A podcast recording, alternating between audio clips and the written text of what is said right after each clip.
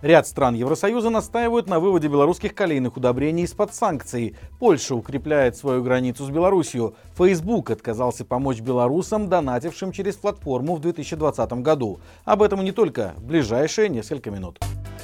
Лукашенко больше не видит четырех позиций, с которых готовилось нападение, о чем он лично рассказал в своем недавнем интервью китайским СМИ. Диктатор отметил, что с территории Польши, Литвы или Украины концентрации войск достаточно для того, чтобы втянуть Беларусь в войну, не наблюдается. Нелегитимно заявил, что и сам нападать на Украину не собирается и вспомнил об украинских корнях где-то из под Чернигова и Киева. Тем не менее, ракетное подразделение в один из районов Беларуси сегодня отправил. Для того, чтобы отработать мероприятие по оборудованию района старта стартовых позиций и подготовить технику к боевому применению. В какой именно район пока не сообщалось, но в день годовщины войны в Украине такие шаги диктатора настораживают. Между тем Польша усиливает границы с Белоруссией и Россией. Первые укрепления уже развернуты с Калининградской областью. Ранее стало известно, что Польша выдворяет из страны белорусского военного атташе. Делается это в ответ на выдворение из Беларуси офицера связи польской пограничной охраны и двух сотрудников польского консульства в Гродно. Белорусы, которые отправили донаты через Facebook, не могут чувствовать себя в безопасности. Как стало известно представителям Байсол, квитанция о платежах невозможно удалить из соцсети даже в исключительных обстоятельствах, таких как угроза жизни или свободе. В ответ на запрос представителя фондов компании Мета пояснили, что согласно правилам внутренней политики данные должны храниться в течение пяти лет.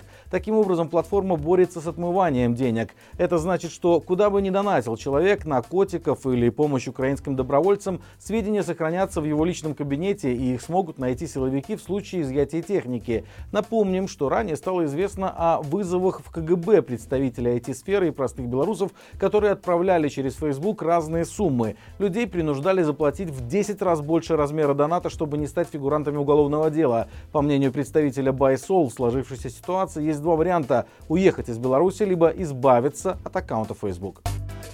В Литве задержаны двое человек и груз подсанкционного Гродно-Азот на сумму 2 миллиона евро. По сообщению местных правоохранителей, расследование о контрабанде, запрещенной к провозу на территории Евросоюза продукции, было начато еще в январе. В результате следователи изъяли более 3000 тонн карбамида, который перевозился по железной дороге и провели обыски в различных литовских компаниях. Как стало известно, эти фирмы могли участвовать в теневых схемах для обхода санкций. По версии расследовательского центра Сиена, составы с карбамидом с Гродно-Азота по-прежнему возят по железной дороге в Клайпеду под видом продукции других предприятий. При этом данный вид удобрений в Беларуси производится только на азоте. Напомним, что двумя неделями ранее представители рабочего руху заблокировали на границе Литвы въезд двух фур, в которых могла находиться продукция Гродно-Азота. По поводу возможного нарушения международных санкций было начато досудебное расследование. Отметим, что некоторые европейские страны выступают за снятие санкций с калийного предприятия. Бельгия, Нидерланды, Франция и Португалия надеются надеется наладить поставки удобрений из Беларуси, опасаясь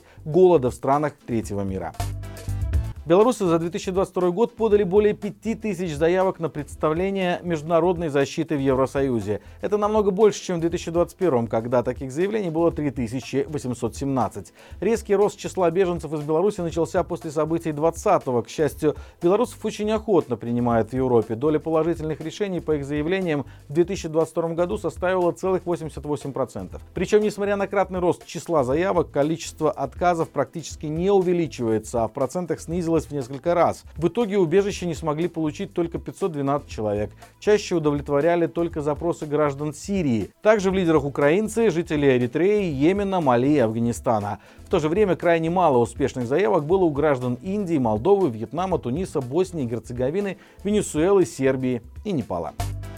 Рано утром 24 февраля 2022 года российские войска вероломно вторглись на территорию Украины и начали обстреливать ее города ракетами. Война, развязанная Кремлем в 2014 году, перешла на новый уровень бессмысленной жестокости. Путин намеревался взять Киев за три дня и просчитал для этого многие факторы, кроме главного – упорства и героизм украинского народа перед лицом оккупанта никогда не позволят выполнить эту миссию. Через год после начала войны российские потери исчисляются сотнями тысяч убитых и десятками десятками тысяч уничтоженной советской техники. Сотни миллиардов долларов российских активов по всему миру заморожены. Страна стала изгоем перед лицом цивилизованного общества, но цена такого возмездия слишком велика. Война унесла жизни более 7 тысяч мирных жителей, среди которых 438 детей. В Украине разрушены десятки тысяч домов, медицинских и образовательных учреждений. Несмотря на то, что год назад первые ракеты полетели с территории нашей страны, белорусы по всему миру делают все возможное, чтобы стереть с родины клеймо соучастника кремлевского агрессора. Более полутора тысяч белорусов были осуждены за проявление антивоенной позиции. 56 из них осудили по уголовным статьям. Белорусские добровольцы организовались в полк Калиновского, который защищает Украину в самых горячих точках. Десятки калиновцев уже отдали свои жизни в этой борьбе. Сегодня Светлана Тихановская призвала всех белорусов выразить солидарность с народом Украины и выйти на антивоенные акции. В своем обращении народный лидер выразила безоговорочную уверенность в победе Украины и напомнила о долге свободных белорусов донести правду о войне тем, чье сознание промыто опасными бреднями госпропаганды.